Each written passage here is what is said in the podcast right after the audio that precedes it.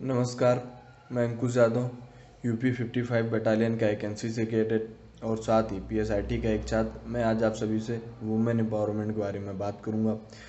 Women empowerment को बहुत ही आसान शब्दों में परिभाषित किया जा सकता है, जिसमें महिला सशक्ति महिला खुद शक्तिशाली बनती, जिससे वो अपने जीवन से जुड़े हर फैसले ले सकती हैं और अपने परिवार तथा समाज में अच्छी तरह रह सकती हैं। समाज में महिला के वास्तविक अधिकार को प्राप्त करने, उन्हें सक्षम बनाना ही महिला वुमेन एम्पावरमेंट कहलाता है।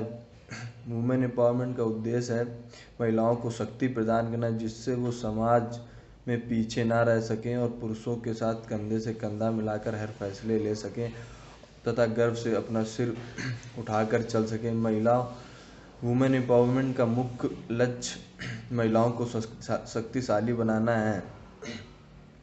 जैसा कि हम जानते हैं कि अपने देश में महिलाओं को, में को बहुत अत्याचार हो रहे हैं।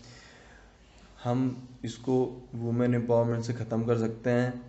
वुमेन एम्पावरमेंट में हम महिलाओं को अपने अधिकार दे सकें और उन्हें समाज में अच्छे से रहना और बहुत सारी चीज़ें दे सकते हैं।